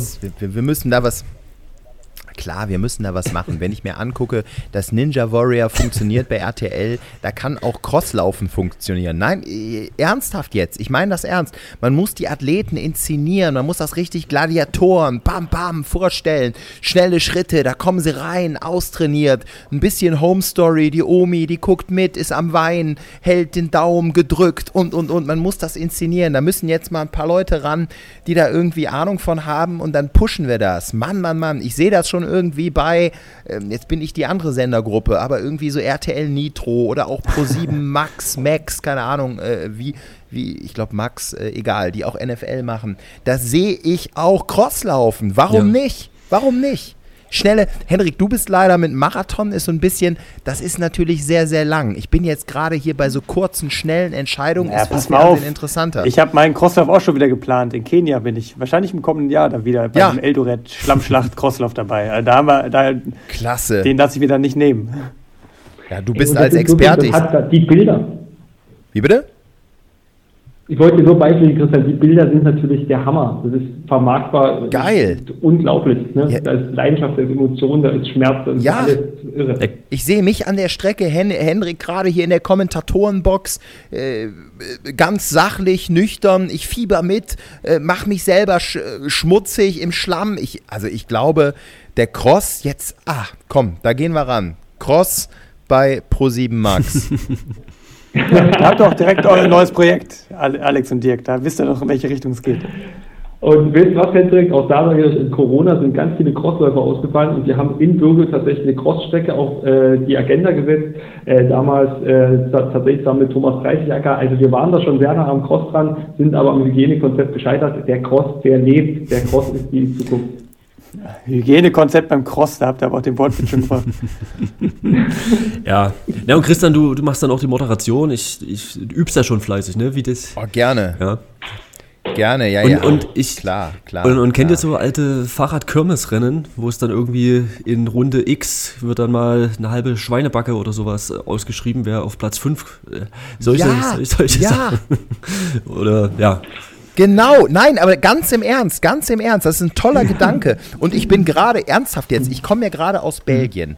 Du, da hat ja auch Crosslaufen, aber auch Cross-Rennradfahren, Cross, Cyclocross. wieder eine ganz andere Bedeutung. Ja.